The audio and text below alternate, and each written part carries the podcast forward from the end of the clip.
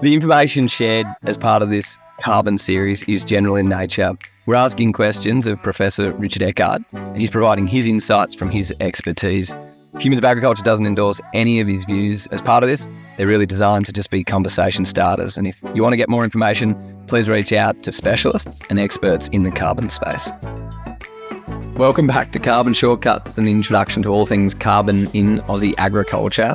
Sam Noon and I are sitting down with Professor Richard Eckard for the In the Know on the Go podcast by Humans of Agriculture. This series has been sponsored by Ruminati. You want to check out more about them, head to ruminati.com.au or check out the link in our show notes. I'm sitting down on Wadawurrung country and I extend my respects to the traditional custodians on the lands wherever you're taking our podcast this week. Sam, I think what's exciting about this series is we're really starting to see a little bit of conversation coming across both social media, people reaching out to us directly. We're going to get a couple of those questions answered up the front. But what else can listeners expect from episode three? There's a lot in here. We begin to talk about supply chain targets, differing roles between the private and government sectors, the different greenhouse gas accounting frameworks, how farmers can begin to get involved in the carbon markets, and the difference between soil carbon projects and emission reduction strategies and avoidance, and how that ties into what Richard mentions in episode one around the international definition of carbon neutral. So, a lot in there.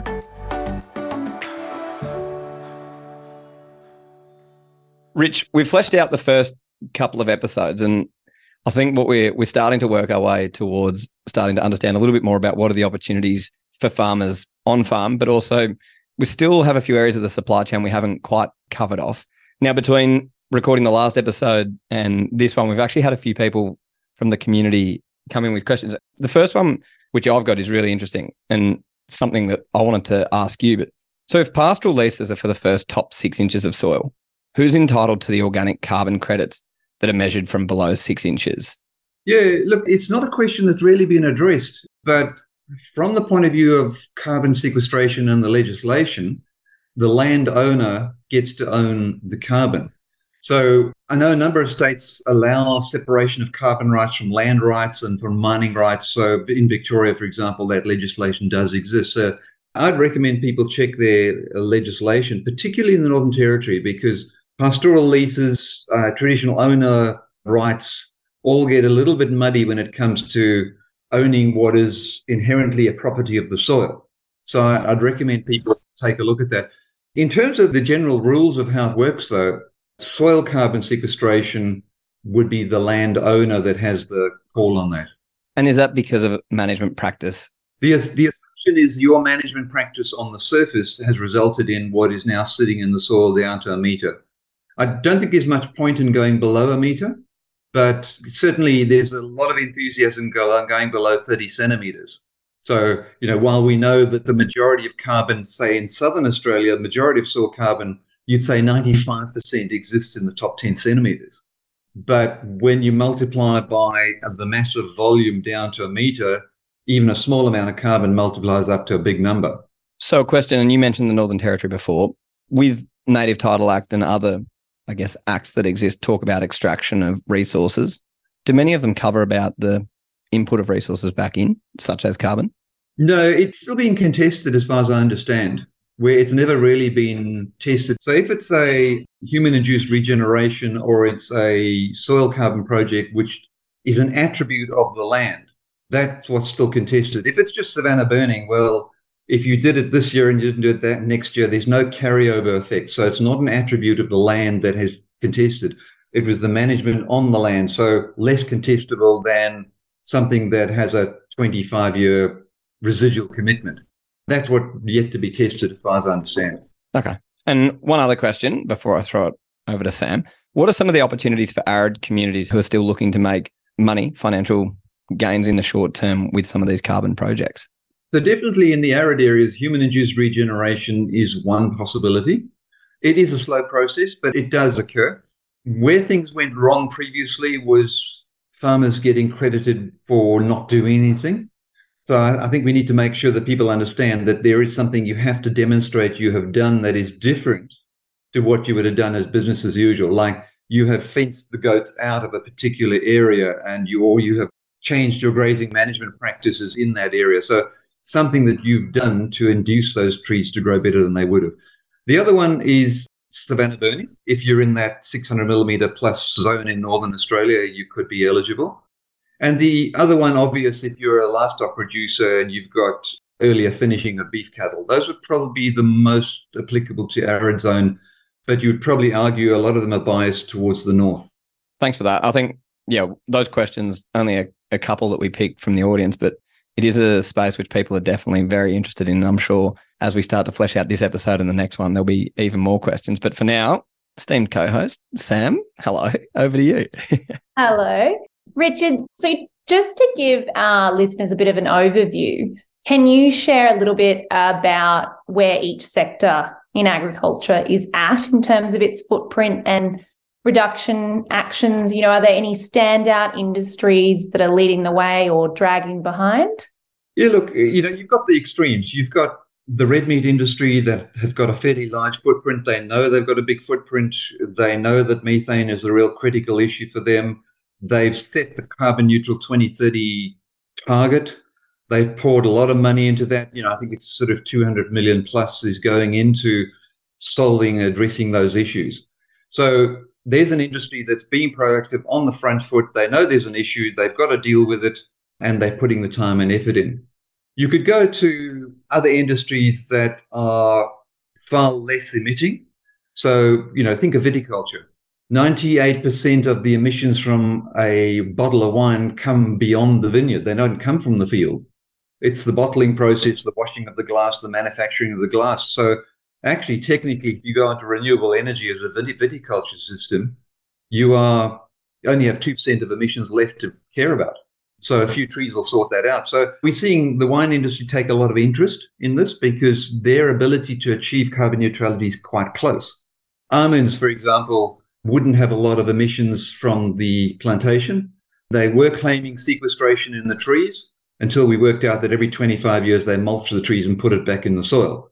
So that kind of destroyed all their sequestration. So, you know, I said to them, well, if you find another purpose for the trees, like putting into guitars or something, you could take that carbon out of the environment and claim carbon neutrality.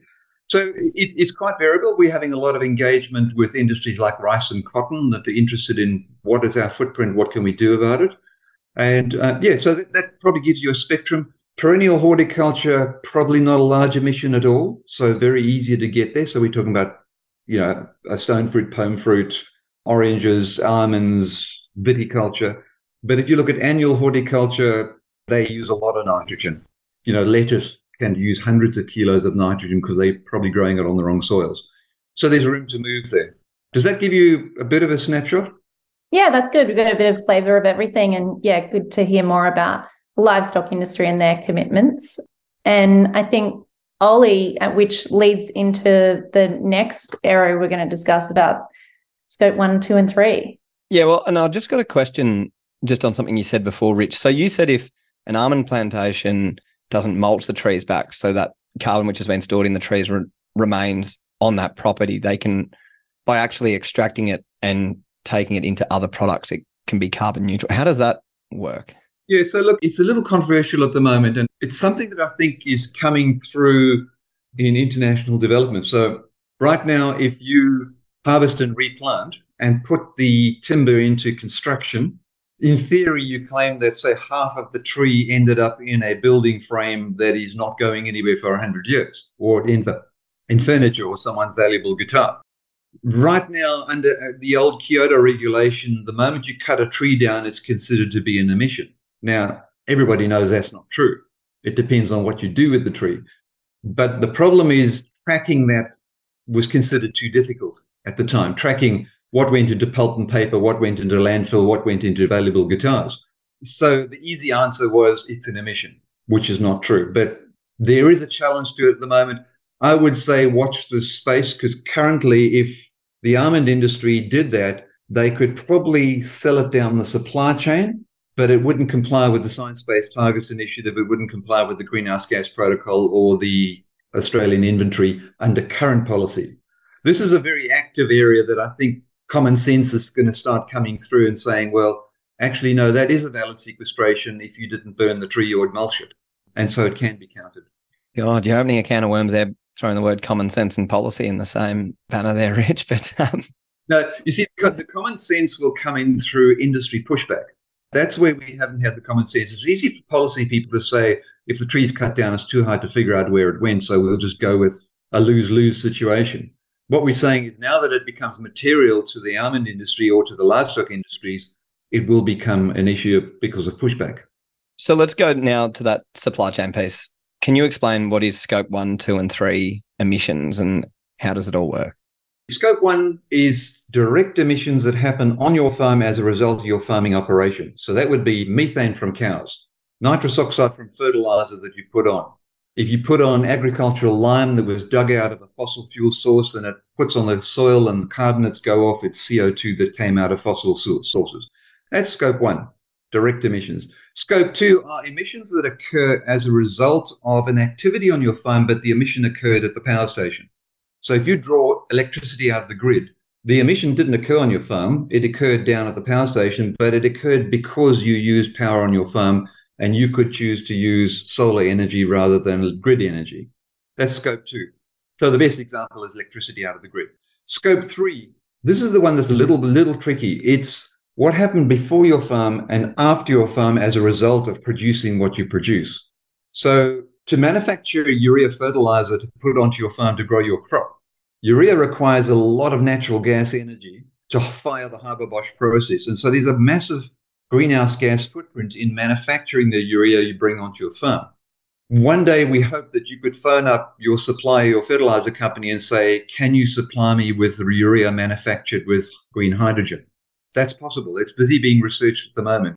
So we include it so that you have the conversation with your supplier to say, can you supply me with uh, Roundup that glyphosate that is not expensive on fossil fuels? And your supplier will say, well, currently you can't do it, but in a year's time we can do it and it'll cost you 10 cents more. So it's that. And it's same with livestock. If you're a livestock trader and you buy from a source that is not carbon neutral, well, you're bringing those livestock in. Someone has to account for the methane in those livestock before they arrived on your farm. And so we say, well, you'll have to account for it. And next time you'll phone up and say, can you do live carbon neutral? Else I'll go to your neighbor who can. So that's what the scope three. Scope threes, I would say, by definition, will solve themselves over the next decade because you'll start having a conversation with upstream and downstream suppliers to minimize your exposure, they'll be put under pressure to deliver carbon neutral product. And then everybody gets there. And so I think like the scope one piece seems quite straightforward in terms of how a farmer could offset that. And I think the examples of that are probably there. But are there examples of how farmers are collaborating with others for scope two and scope three emissions? Scope two is an interesting one in that I've got some mates who don't really agree with greenhouse gas emissions, but it was cheaper to put solar panels and batteries on the shearing shed than to draw three phase electricity out of the grid. You know, so 20 grand to put solar panels to put in a new shearing shed, uh, whereas it could have cost you 100 grand to bring it from the road. It's actually self, scope two can self solve through just renewable energy on farm. Scope three is just, just your buying decisions. Over time, you will say, well, there's a new technology that allows me to use surplus solar energy on farm to passively generate ammonia that can displace my need for fertilizer. That's already happening. There are farms out there that are already using passive solar from unused solar energy. Because you think about a lot of solar is used for, for pumping, for example. But that's only about 50% of the time the solar is actually used for pumping. The rest of the time is sitting idle. And the technologies now, there's at least two companies offering to use that unused passive solar to use electrolysis to make urea, make fertilizer.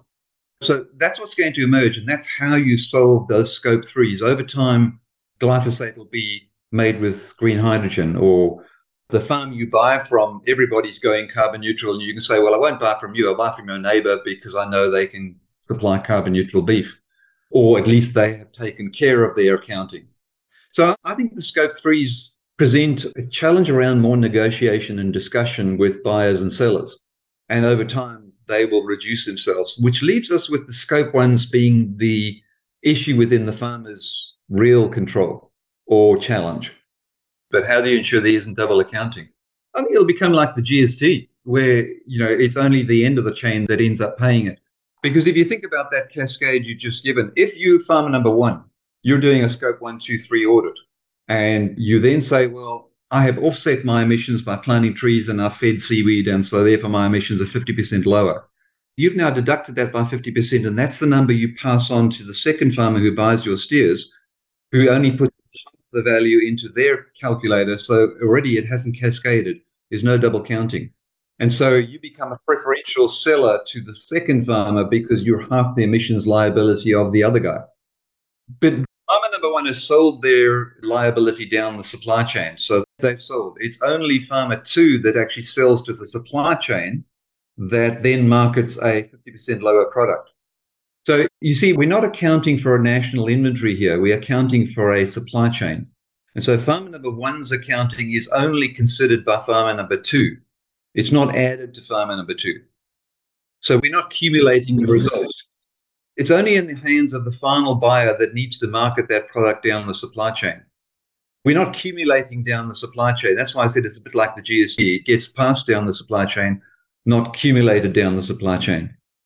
But because this is not a process that adds up to a national account, they're not additive.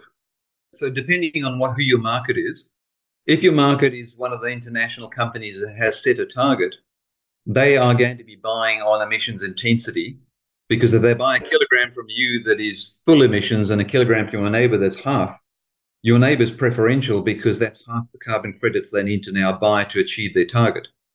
We're already seeing the major supermarkets doing that, buying on emissions intensity because that's the only metric they've got to compare you with 30,000 ewes to your neighbor who's got 10,000. You've got three times the emissions, but you might have half the emissions intensity, so they can buy from you on that metric. This is where the world gets tricky because emissions intensity is the only metric the supply chain have to buy from. So the supply chain that have set targets like the Olams, the Cargills, the JBSs, the Fonterras, they've all used emissions intensity as the only way they can buy low emissions towards a target that is based on the product they're selling. But subnational and national governments and industries are setting absolute targets from another direction that the whole red meat industry will be carbon neutral by 2030. That's an absolute top down target, not an individual farm target. So we've got this two dimensional push on us. One, national governments, the Paris Climate Agreement, the Global Methane Pledge, all requiring absolute reductions at the same time as the supply chain are asking for emissions intensity, which is the only metric they can buy on because of differences in farm size. And some people are saying, well, these are two different directions. They're not really, if you think about it, because zero is zero, whichever way you look at it. So eventually, zero emissions intensity becomes zero absolute. Well, we can come back to that supply chain piece because I think what you're saying there, Rich, is so yeah, there's the, I'll say the consumer, the market being driven by the supply chain, but then also the government that is setting the targets and standards. So I guess where we sit today, what's the bigger driver and influence of where we're at and setting those targets of one, two, three emissions and how we progress through each one? Yeah, so look, it's quite important to understand that no one's asking anyone to be low carbon tomorrow, unless you've got a specific carbon neutral buyer that wants to differentiate carbon neutral wool jackets out of Italy or something. No one's asking for it. But by 2030, the supply chain targets do start kicking in. So we know that by 2030, Unilever wants 30% less, JBS wants 30% less. So they're setting these targets to start.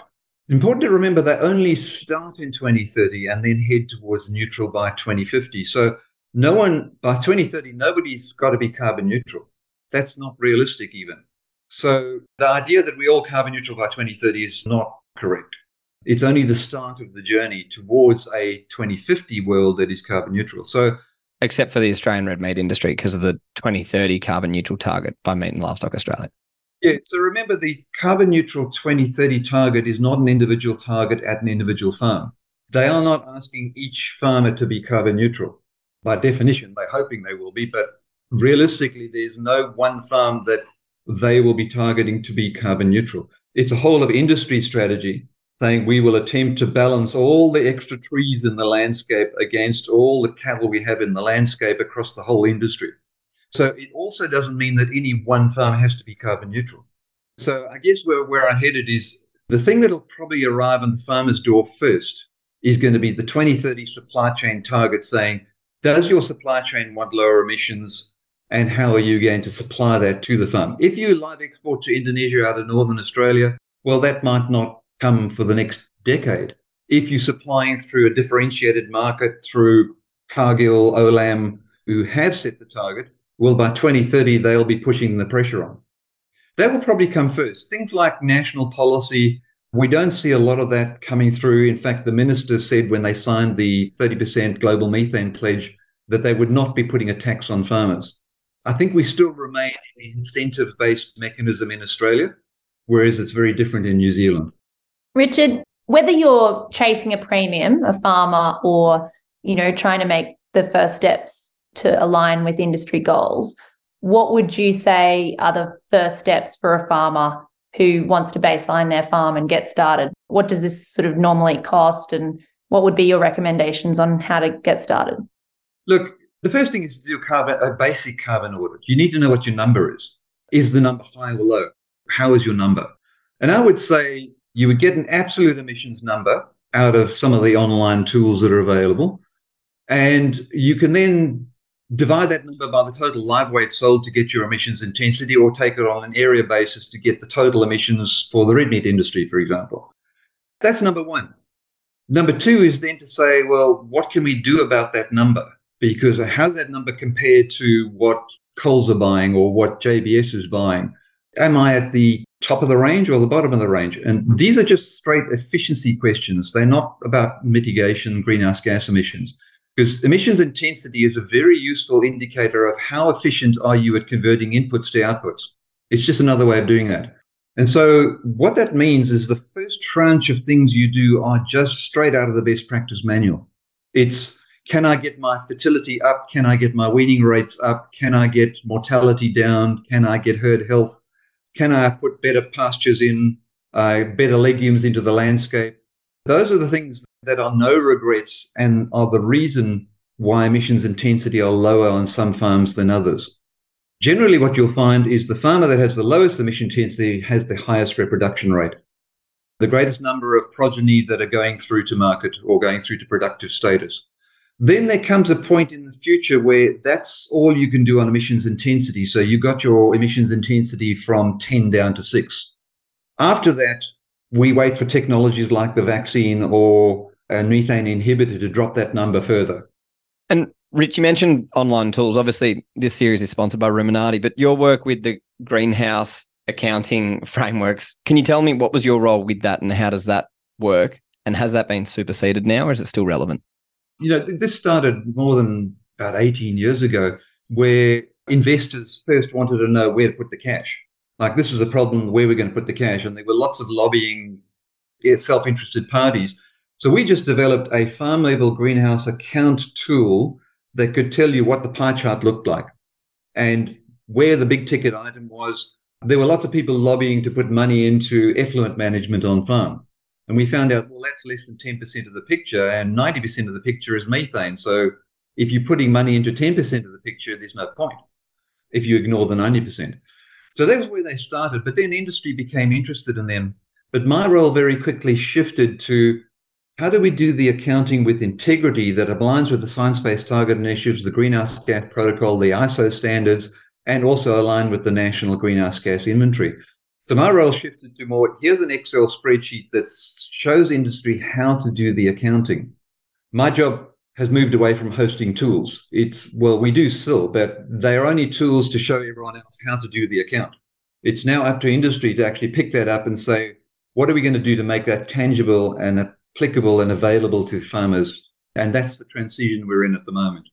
Richard, speaking about tangible, you know, ways in which farmers can lower their carbon footprint. Can you explain, say, how a farmer can participate in a carbon project and and what are some examples available to farmers, you know, from permanent plantings to soil carbon sequestration, livestock systems? Can you give us a bit of a taste of what's out there? Yeah, there's a range of projects available, and you could divide them into forestry projects, which is all about carbon storage. You could then have other soil carbon storage projects, and you can have emissions avoidance projects.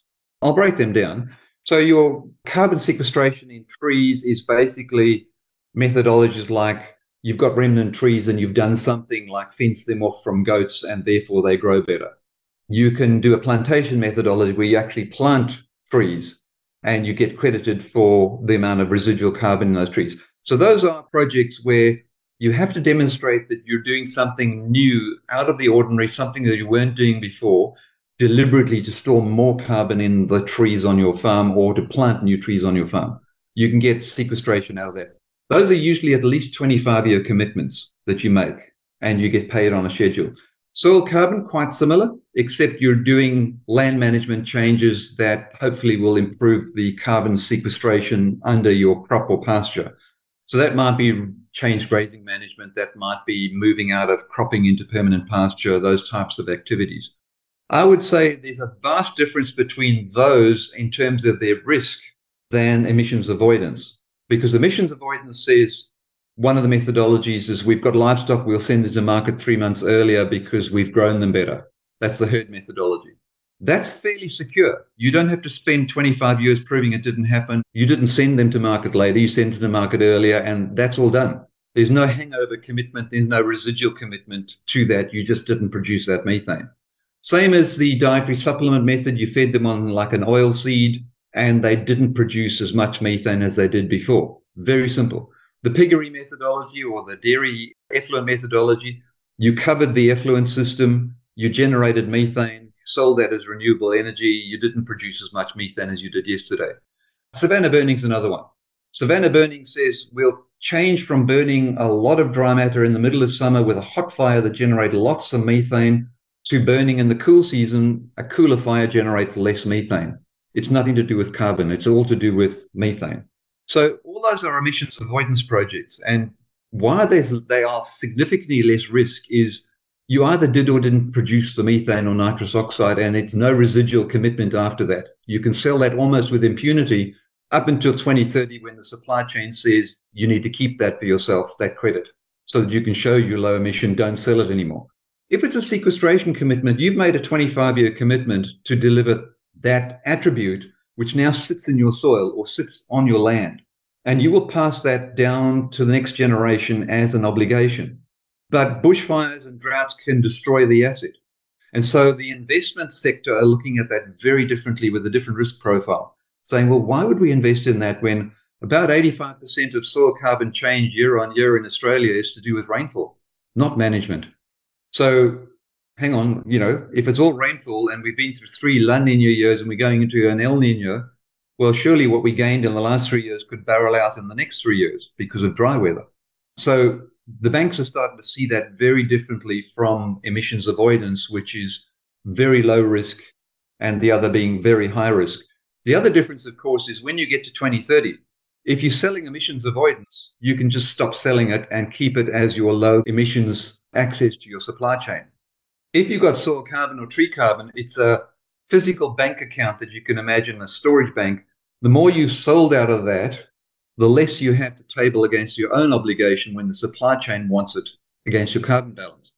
So there's a huge risk to the future of viability of your low carbon status by selling out of a finite resource. And I think that is not well understood out there, that difference in risk between the two risk to the investor, risk to the bank, risk to the property owner. Rich, I was going to say it's probably not a bad spot to wrap this episode up. I think as we go from here, from I guess what's happening within the, the farm gate, as we move from the supply chain to here, it's actually, well, then I think the next episode is focusing on all the solutions that are out there and where to from here, because this really is just a come, this is just the beginning of the conversation here for our community. And I feel like we're learning so much as we step through. And it's just this spider web that just keeps expanding out. it is a bit of a spider web. The most classic statement was Fiona Conroy at the ABS conference, who said very famously, On my deathbed will I sell soil carbon. She's a producer from the Berowyn Peninsula, and I think she understands the risk. So we've started at a global macro view, and now we're starting to understand a little bit more about the different types of emissions and the different classes that exist between scope one, two, and three. And I know for me, I'm developing albeit slowly, a greater understanding of how it all works. It's definitely a complicated area, but please hit us up with any questions that you've got. I think Sam, what sticks out to me is this access to markets piece that exists in here and going to be really interesting to watch of what is the international community actually expecting around different products, but also here in Australia, what is the consumer and the other markets expecting when it comes to carbon? And I think what is specifically really interesting about that is that 2030 becomes a pretty pivotal year for what happens from then onwards. Definitely. We're going to see a, a shift in uh, movement and things speeding up as time goes on. So tune in tomorrow to get the lowdown as we sit down with Bobby Miller, co founder of Ruminati, to find more about their emissions calculation tool and how you can get access to it.